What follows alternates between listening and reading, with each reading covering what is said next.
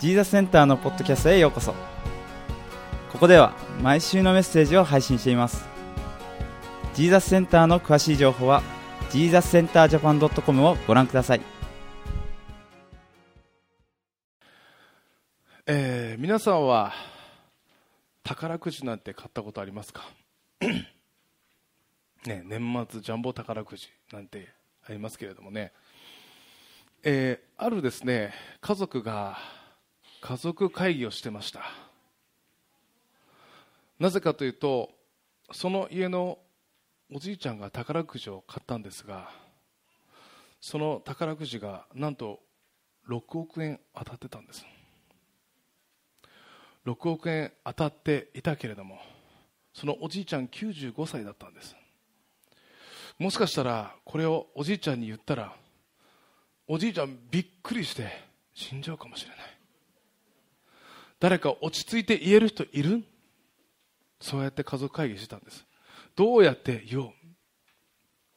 そうやって話していた結果その家族が言っていた教会の牧師がいいんじゃないか？ってことになったんです。そして、その牧師を呼んで、おじいちゃんと話していました。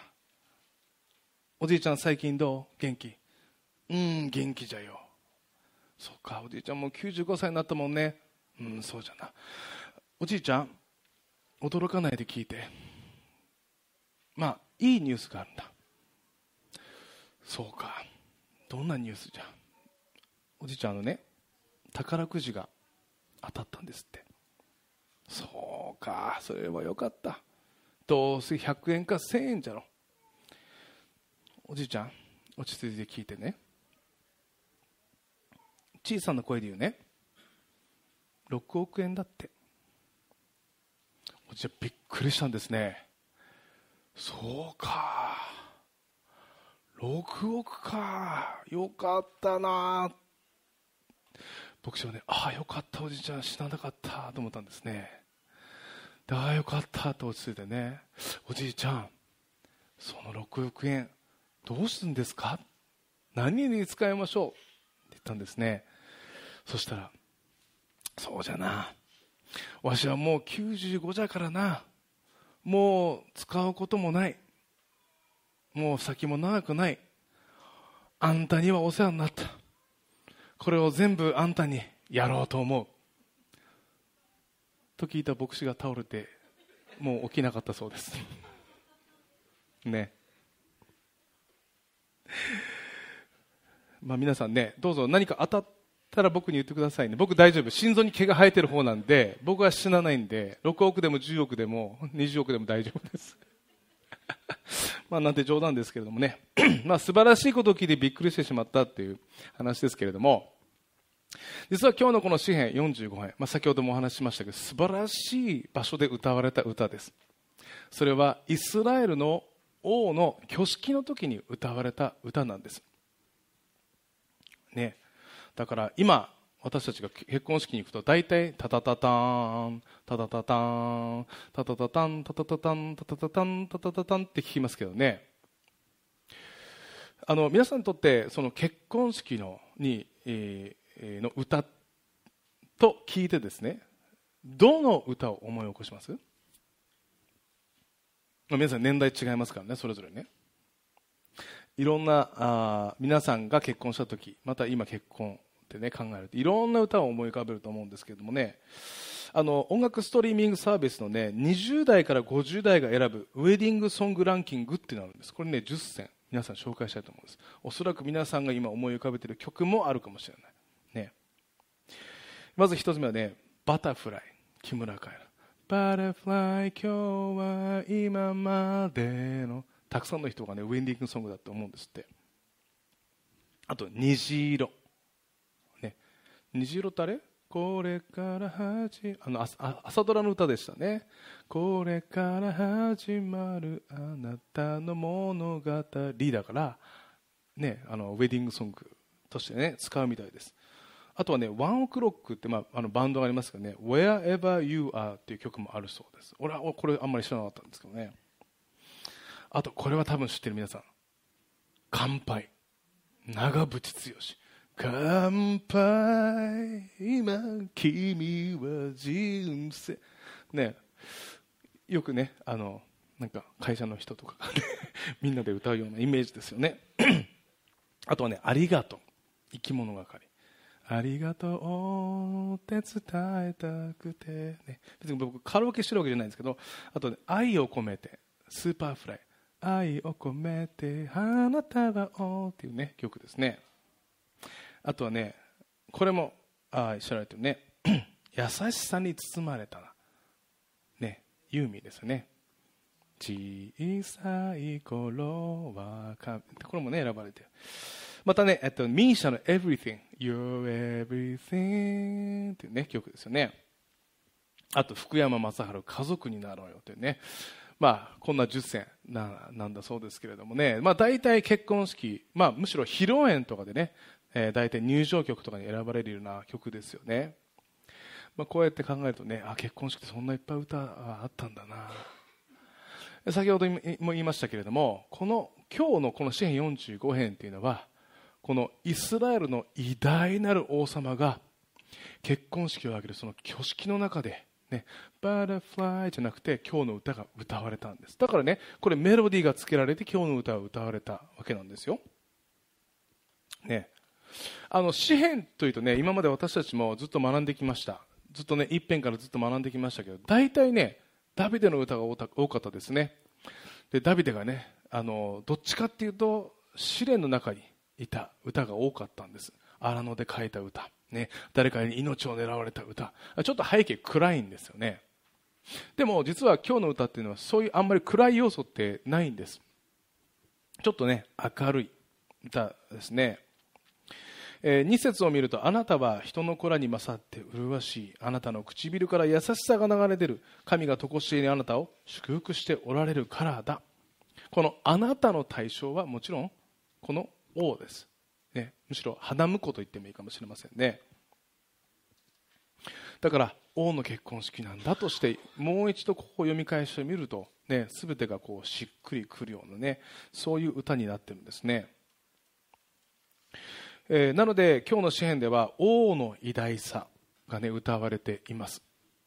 そして7節では油が注がれたものであるって言ってるんですね。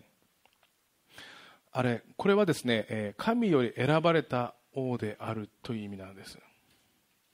あのイスラエルの王っていうのはただ権限があったり権力があったり力があるから選ばれるんじゃないんです。身なりがかっこいいから選ばれるんじゃないんです。誰かのこのイスラエルの民が投票して選ばれる。そうでもないんです。全く違います。たった一つ神様の選びなんです。当時使わされた預言者が神様から言葉をもらってこの方が次の王である。その時にその油が注がれたものである。神より選ばれたものであるということでもう上等のオリーブオイルがその人に注がれたんです。だから油が注がれたものである。これは神の選びによって選ばれた王であるっていう意味があるんですね。えー、そして、えー、その偉大な王に油注がれた王にこの女性が迎えられていくある女性。ね、もちろんこれ花嫁です。12節から15節を見るとどれだけその女性が、ね、祝福されて王の栄華と豊かさを受け継ぐものとなるか王宮の中に入っていくかということが、ね、表されているんですね、えー、当時ね王と結婚する者はその王の家に招かれてそして王の財産をあてがわれてそれはそれはね周りが羨むような生活をしてたわけですね。まあ、今日の歌はこの王の挙式の歌ですけれども、えー、これはですね、えー、王だけが歌われてるんじゃなくて花嫁のことも歌われてるわけなんですよね、まあ、お祝いのためでしょう、ね、で実はですねこの歌はただ王の結婚式の歌じゃないんです。この王と花嫁の様子を通して私たちにあることを教えている歌なんです。ね。これはね、この歌詞を読むすべての人が当てはまる。ね、そういう歌なんです。花嫁か花婿、どっちかに皆さん当てはまるんですよ。どっちでしょう？これは花嫁なんです、ね、じゃあ花婿は誰か、ね、花婿はメシア救い主イエス・キリストですつまりこれはイエス・キリストと私たちにの関係を歌った歌でもあるんです。つまりこの歌を通してイエス様に迎えられることがどのように素晴らしいのかイエス・キリストを信じることそしてイエス・キリストと共に歩むことはどういうことなのかっていうのを私たちに教えているんです。なぜ、え、この花嫁と花婿の関係が私たちとイエス・キリストの関係と言えるかというと実は今日の箇所だけではなくて、え、もっと他の箇所でもそのメシアと、ええー、人々の関係花嫁と花婿の関係として、え、書かれているんですね。例えばマタイの福音書の25章、え、ここにも書かれていますね、え、ここはえー、花嫁に対して花婿がいつ来てもいいようにいつも準備していなさい、ね、そうやって歌われているんです、えー、今日レジュメに載せたのもここに表しているのも1節とその最後の13節ですけれどもそこで天の御国は例えて言えばそれが灯火を持って花婿を出迎える10人の娘のようです。13節だから目を覚ましていなさい。あなた方はその日その時を知らないからです。ね。花婿がいつ来てもいいようにこれは実は再臨のことを言ってるんですけどもね。だからいつも心を準備していなさい。心を準備していなさい。この花嫁の花嫁は誰かっていうともちろん私たち一人一人なんです。だからイエス・キリストがいつ来てもいいように心を準備していなさい。また、えー、パウロはですねエペソの教会に対して結婚の、ね、真理を教えています。でもそこでもね、えー、この結婚の夫と奥さん、ね、を通して、えー、教会とそしてイエス・キリストとして、ね、表しているんですね。エペソの5の31から32それゆえ人は父と母を離れその妻と結ばれ2人は一体となる。この奥義は偉大です。私はキリストと教会とを指しているのですとも言ってるんですね、えー、なので聖書は他の箇所を通しても、えー、花婿なるイエス・キリストそして花嫁なる教会私たち一人一人として表しているんです、えー、そしてこの花婿であるイエス・キリストは全ての人を花嫁としてえー、導いてるんです、ね、だ皆さん男性もベールつけてるんです、ね、イエス・キリストと結婚するようにね。ではね今日の箇所を通して私たちが花嫁として心に置いておくべきポイントこれをね3つから見ていきたいと思います。まず1つ目はあなたをありのままで迎え入れてくれるということです。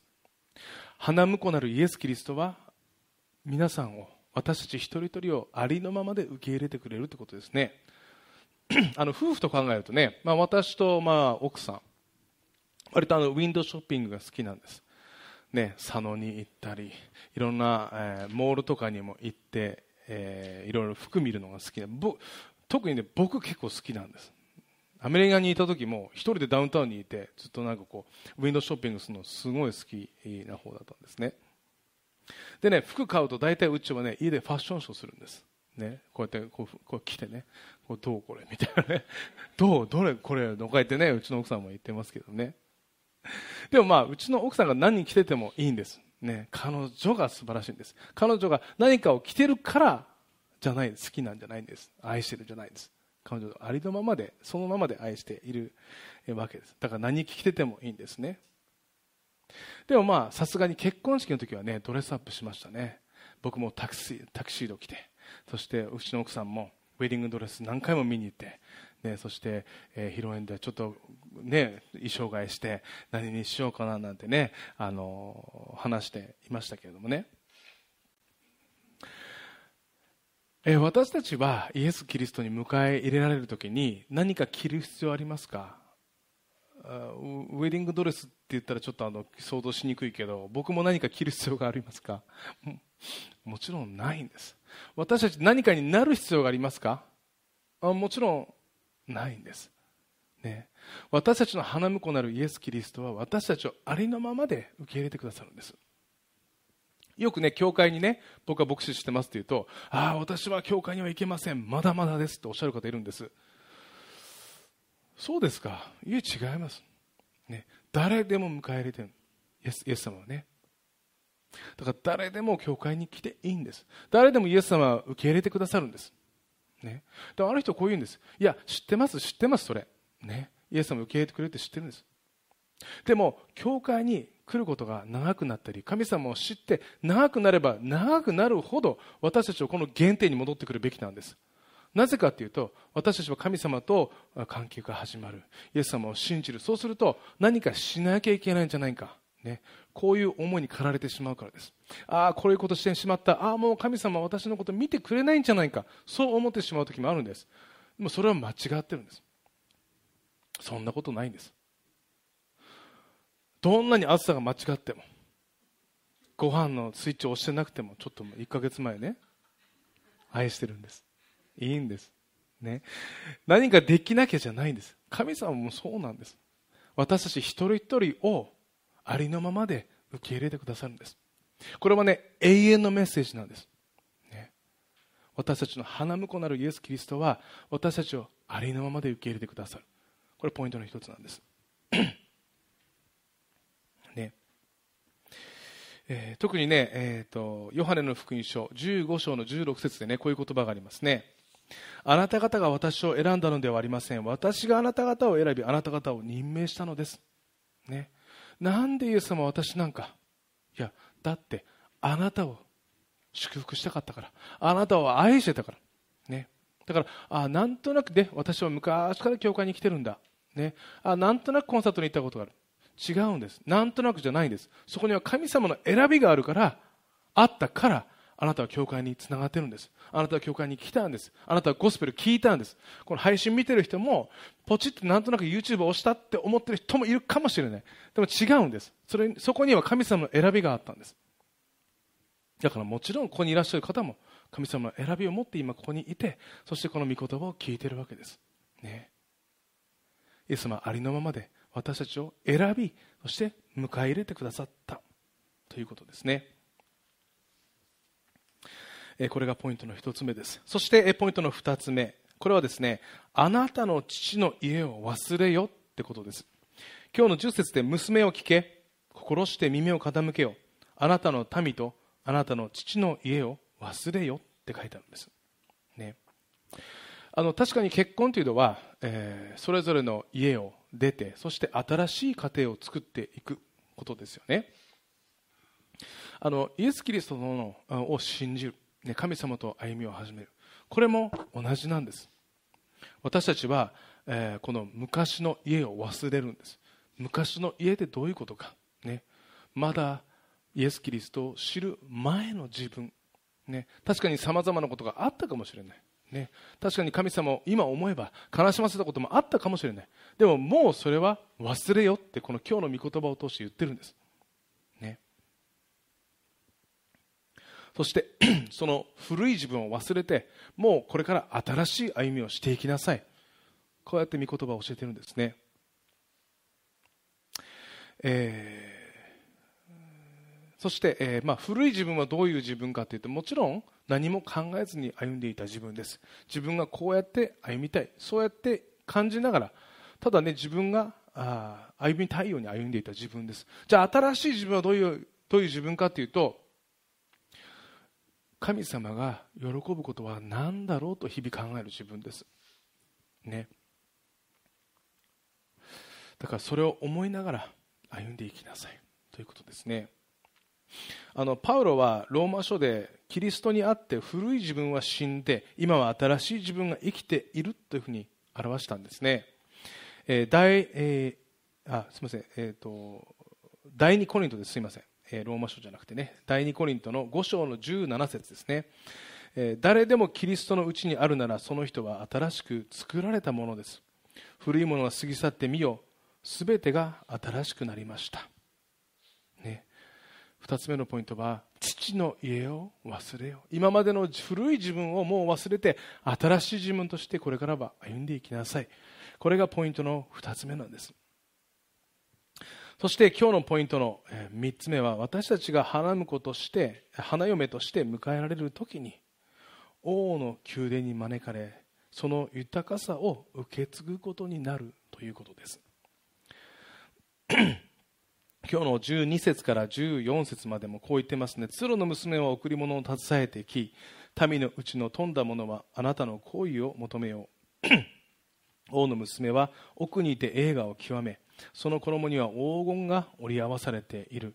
彼女は綾織物を着て王の前に導かれ彼女に付き添う乙女らもあなたのもとに連れてこられよう、ね、こんな風にして、えー、王に迎えられる花嫁は素晴らしいものを着飾ることができるということですね。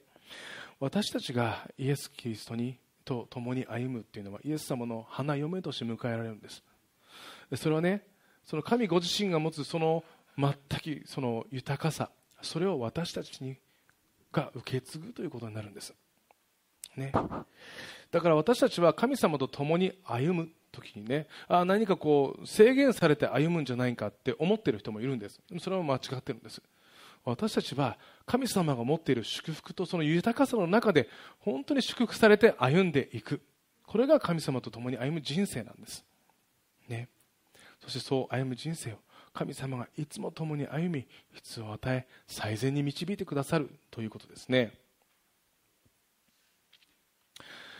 えー、神様がですね、えー、民数記というね旧約聖書ですけれどもこれが、えー、アロンそしてイスラエルの民に語られた、えー、言葉があるあるんですね、えー、6章民数記6章の23節から27節です。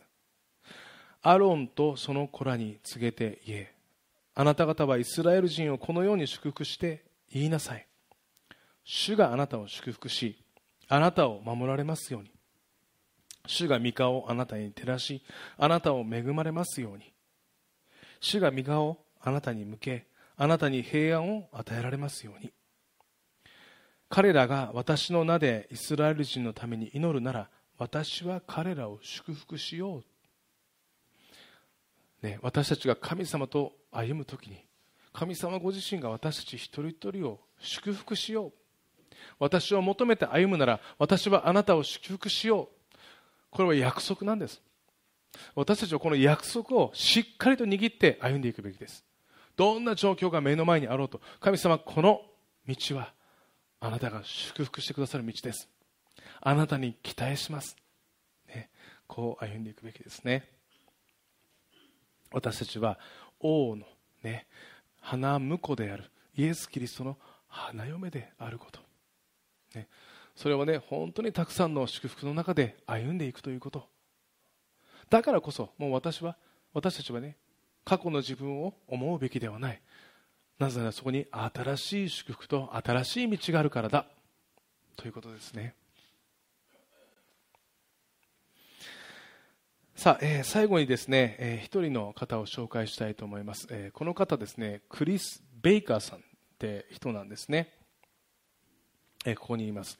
これは、えー、彼がですね教会の、えー、礼拝で、えー、自分の証をしているそういう風景なんです。ね。あれ？絵が描いてある。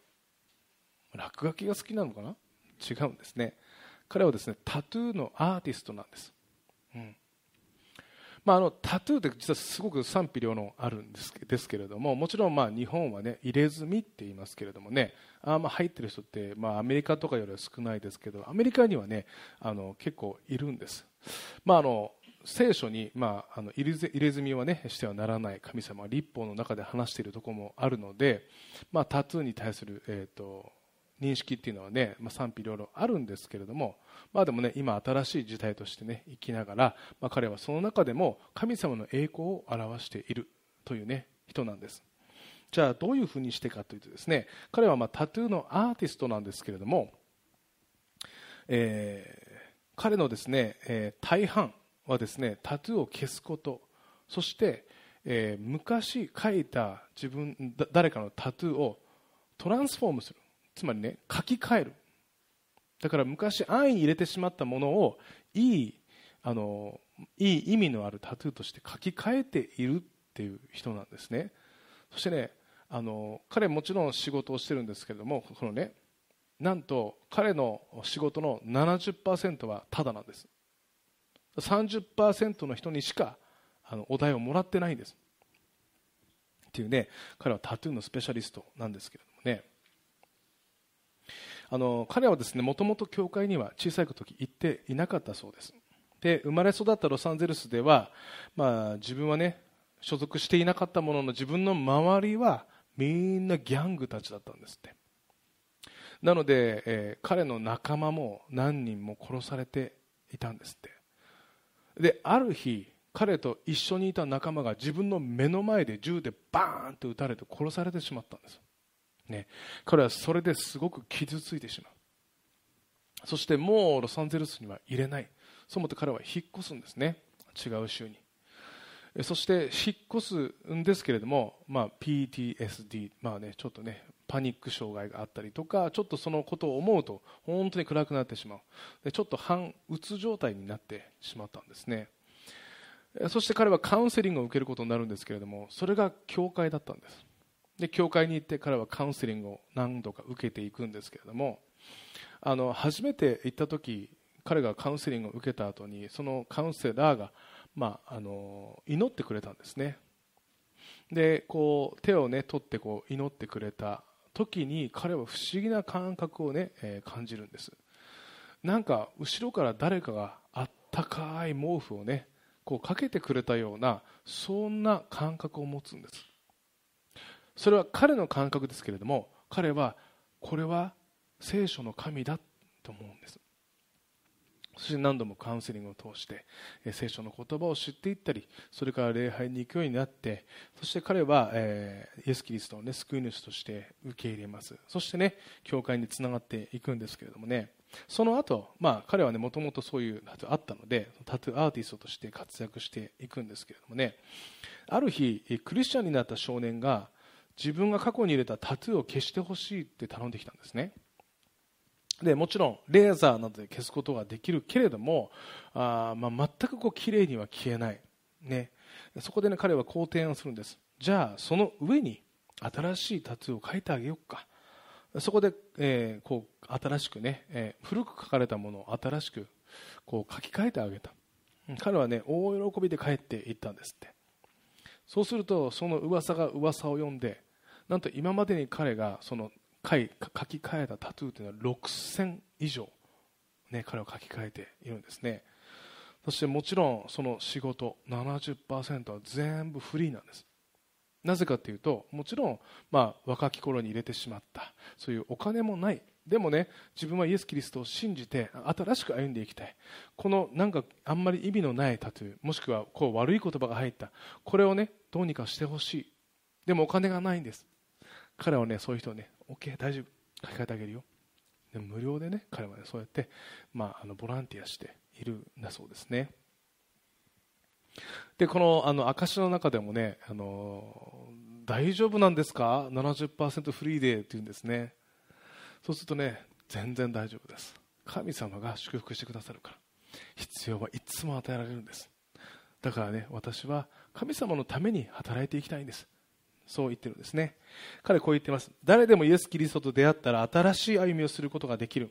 自分の中では消せない過去もある。でもその全てをイエス・キリストは覆ってくれる。私もいろいろな過去があった。その全てを受け入れ新しく祝福を祝福の道をくれるのが私たちの神だ。僕はこれからも仕事を通して特にタトゥーのリメイクを通して誰でも人生やり直せるということを表していきたい。それだけだっていうんですね。私たちがね、えー、イエス・キリストと歩みを始めるときに私たちはイエス・キリストの花嫁と迎えれとして迎え入れられるそしてね新しい歩みをねすることができるんだということですよね。もう彼もね本当にそれを多くの人に知ってほしい、ね、そうやって活動しているわけです。さて皆さんも花嫁として迎えられています、ね、どうかその花婿とであるイエス・キリストと今週もね親しい歩みをしていってください。それでは一言お祈りいたします。愛する天のお父様あなたご自身が私たち一人一人を祝福してくださり感謝します。えそして、えあなたによって私たちは一人一人が迎え入れられそしていつも祝福で満たされていることを感謝します。神様はどうかここにいる一人一人そして配信をご覧になっている一人一人をあなたが顧みてください。あなたが大いに祝福してください。イエス・キリストの皆を通して期待して祈ります。アーメン。しばらくの間それぞれで祈る時間を持ちましょう。